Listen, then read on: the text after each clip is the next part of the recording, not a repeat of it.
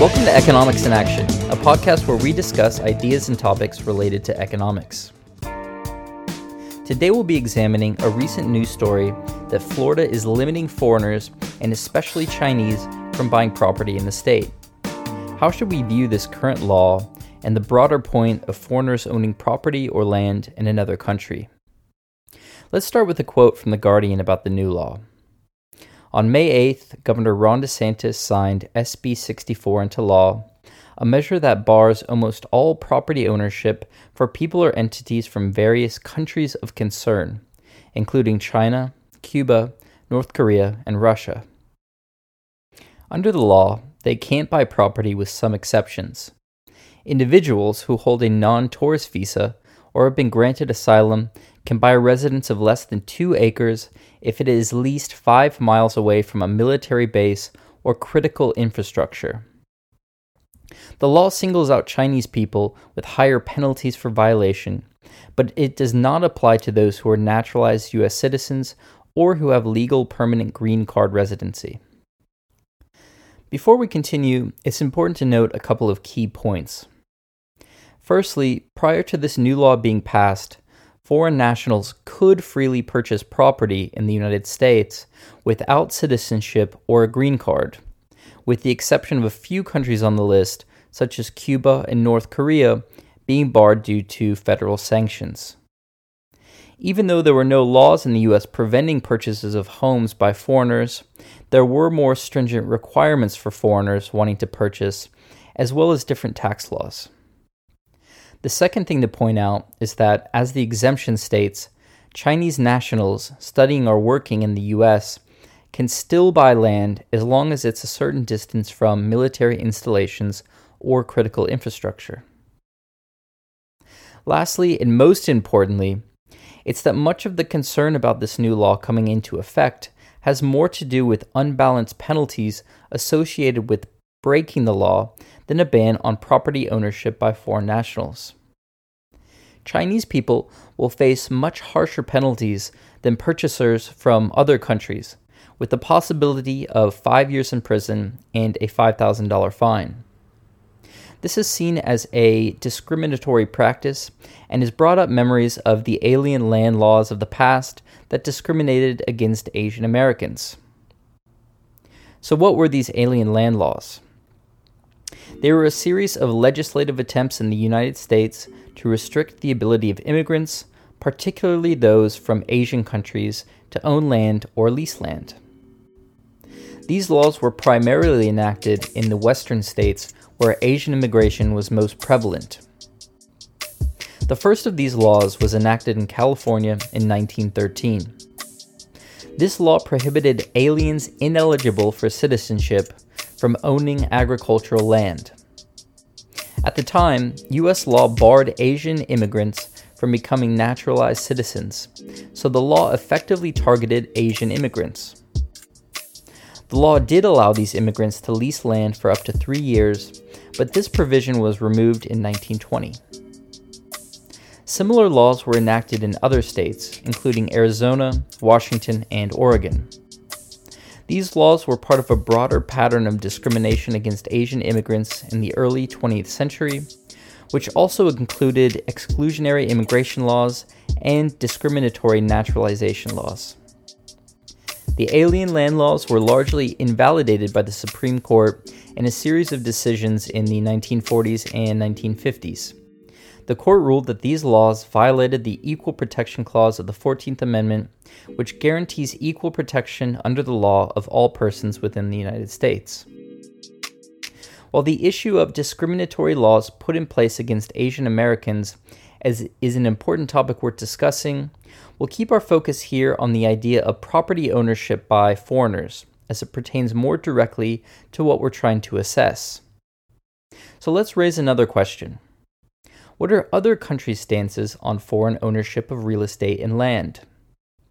The answer is that there's a wide variety of policies that run the gamut from relatively little to no restrictions to outright bans.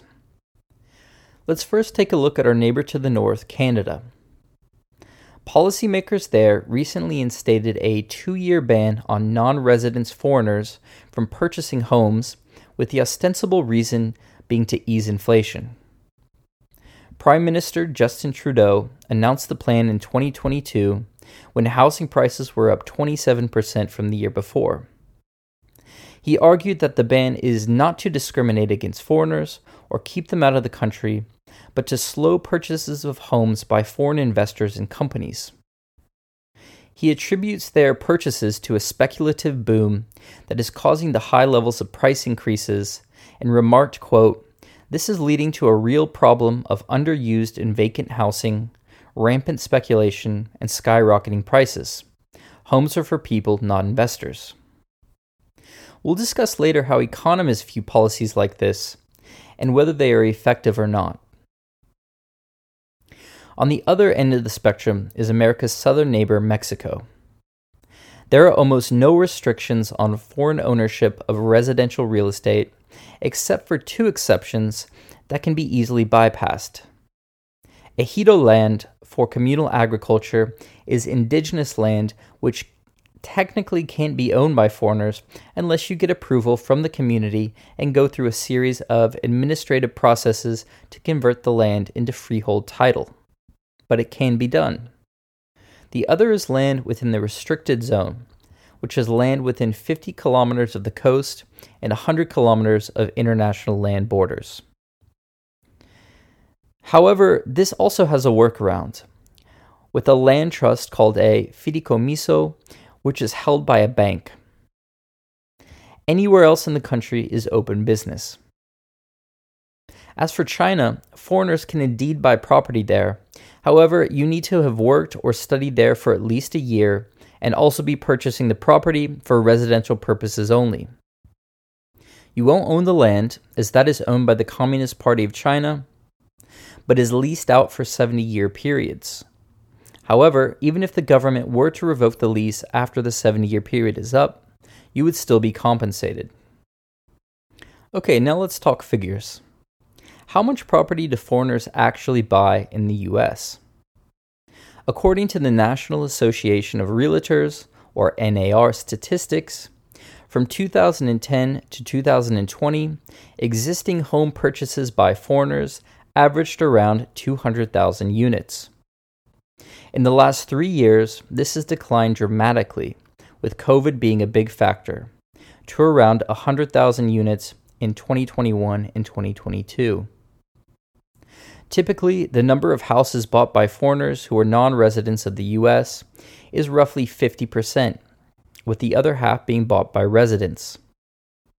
This trend has largely been maintained throughout the last decade, However, in recent years, the percentage of foreign U.S. resident purchases have crept up, with non resident purchase shares declining. How about the makeup of foreigners who purchase homes here? Maybe not surprisingly, Canadians make up the largest share, raising anywhere between 10 to 23 percent of foreign real estate purchases in the U.S., depending on the year. Next is China, ranging anywhere from 6 to 16 percent, and in third place is Mexico, ranging from 8 to 13%. Other large shares include countries like India, the UK, and Colombia. What about top destinations for foreigners?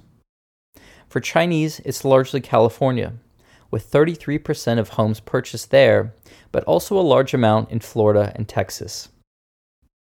As for Canadians, it's overwhelmingly Florida, with 55% of homes being bought there and 14% being bought in Arizona. And lastly, what about Mexicans? They largely buy in Texas and California. Another important statistic is the use cases of these homes. Going back to 2011, roughly half of the foreign buyers purchased these homes as either summer homes or rental properties. About 50% of Canadians purchased the homes to use on vacation, whereas Chinese and Mexican buyers had a much higher percentage of buyers purchasing as their primary resident 30% and 53%, respectively. As we've already mentioned, most people buy real estate in another country to live there as residential property, a summer home, or as an investment and to rent out. But we should probably ask another question first. Why do Chinese people or any foreigners want to buy land or homes in the United States? Well, first off, there is or was a lack of restriction. This has made the US an accessible place for foreigners to do business. Secondly, stability. The US is seen as having stable and deep financial markets, which is why it has been one of the leading places for foreign investors, and property is no different. Not only are real estate values relatively stable and typically increasing year over year, the US government can't just arbitrarily seize your home without good reason and fair compensation, which is not the case in many countries. Foreigners can also get approved for a mortgage and sometimes without any credit history. Furthermore, according to the NAR, home prices in some US metro areas are significantly cheaper than abroad. Hong Kong has the highest home prices at $28,000 per square meter. Beijing is $11,000 per square meter, and other cities like Paris or to- and Tokyo are around 15,000. While New York is on the high end at around $17,000, cities like Miami, Las Vegas, and Austin are only $3,000 per square meter, representing a significant value.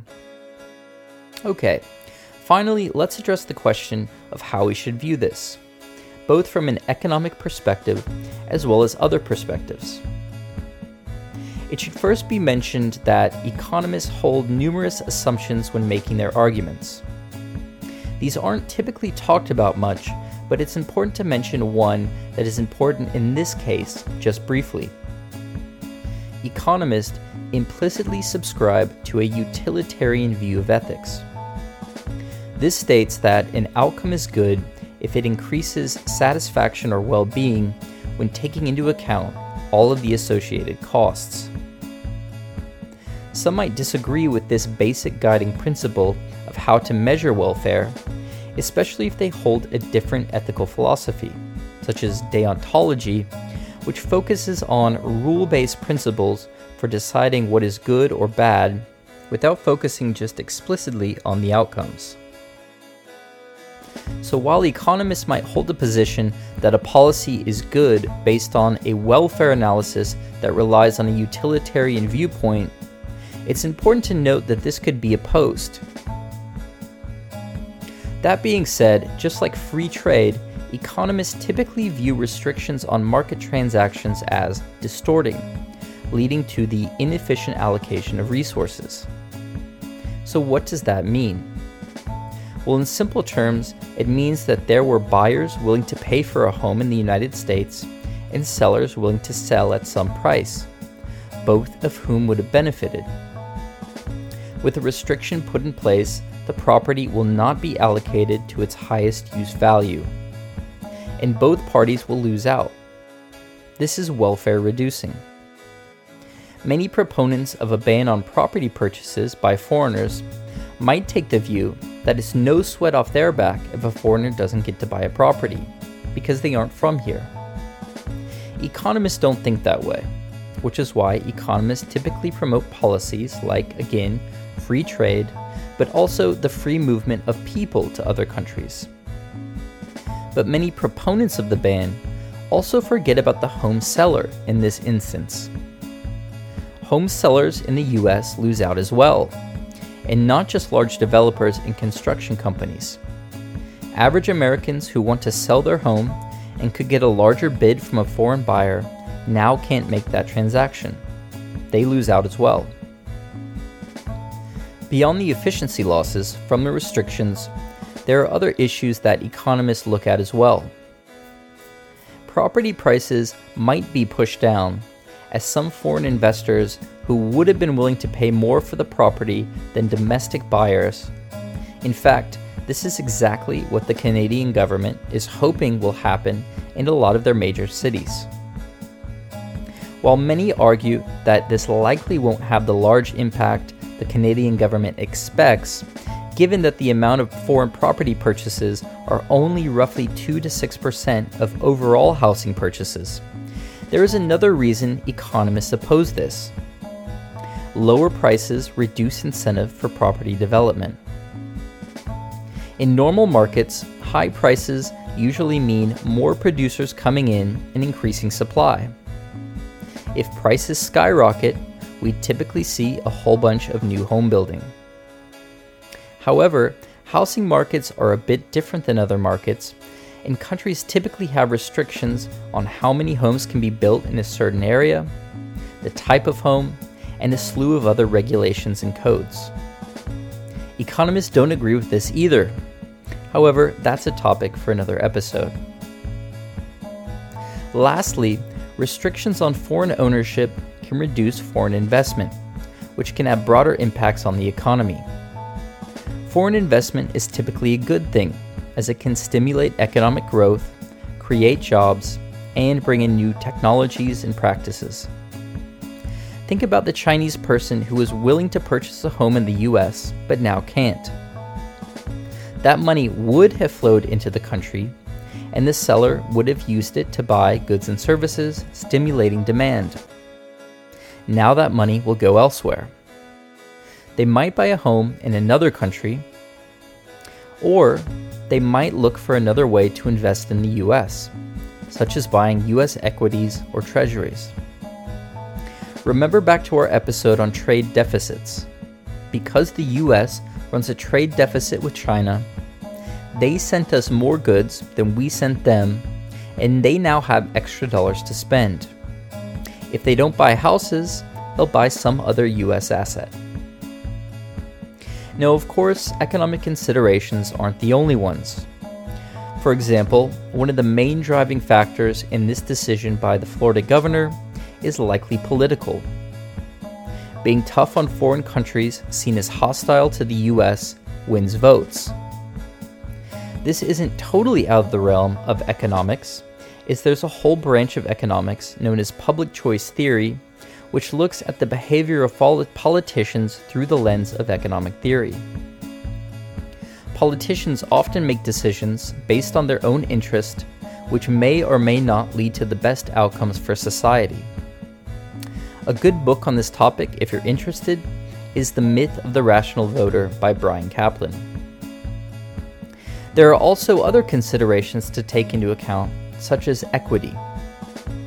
While equity is often seen by economists as being a trade off between economic efficiency, these arguments are often defensible, especially if markets are seen as being less than perfectly competitive, which is often the case. This goes back to the case of Canada. The Canadian government might feel that even though foreign buyers and local sellers might lose out, and even the economy at large to some extent, people with lower incomes should still be able to buy houses to live in. This is, of course, a political decision, and economists would have some suggestions as to policies that, while still being welfare reducing, are less so compared to an outright ban on foreign property purchases. One example of this would be a progressive property tax that increases with the value of the property. This would help to discourage speculative investment, and the government could use the revenues towards building affordable housing. While this is only one possible solution, it is seen by economists as a better solution. Finally, other concerns come from the perspective of national security. What about the Chinese companies beholden to the Communist Party whose ownership of US property or land might give them access to US based information or possibly an attempt to attack our food supply? While it's probably reasonable to limit ownership of property near military bases and other critical infrastructure a lot of the worry over ownership of U.S. farmland is most likely overstated. According to 2021 statistics, foreigners only own 3.1% of U.S. farmland, and only 29% of that is cropland, meaning that foreigners own just 0.9% of U.S. cropland. China currently owns 0.08% or around 35,000 acres of cropland. And of all Chinese owned farmland in the US, almost 90% is owned by just three entities Smithfield Foods, a subsidiary of the WH Group, which is the largest pork producer in the world, and the companies of investor Sun Guangxin. And lastly, the Walton International Group, a real estate management firm. While national security is always a valid concern and should be carefully examined, it needs to be weighed against the benefits of economic linkages between countries that act as a conflict deterrent. If foreigners own property or land in the US, this must at least to some degree act as a disincentive to war and conflict. According to Macartan Humphreys of Harvard University, countries that trade together are less likely to fight each other. I hope you've enjoyed this episode. If you like this podcast, please subscribe and write a comment telling you what you like or how to improve.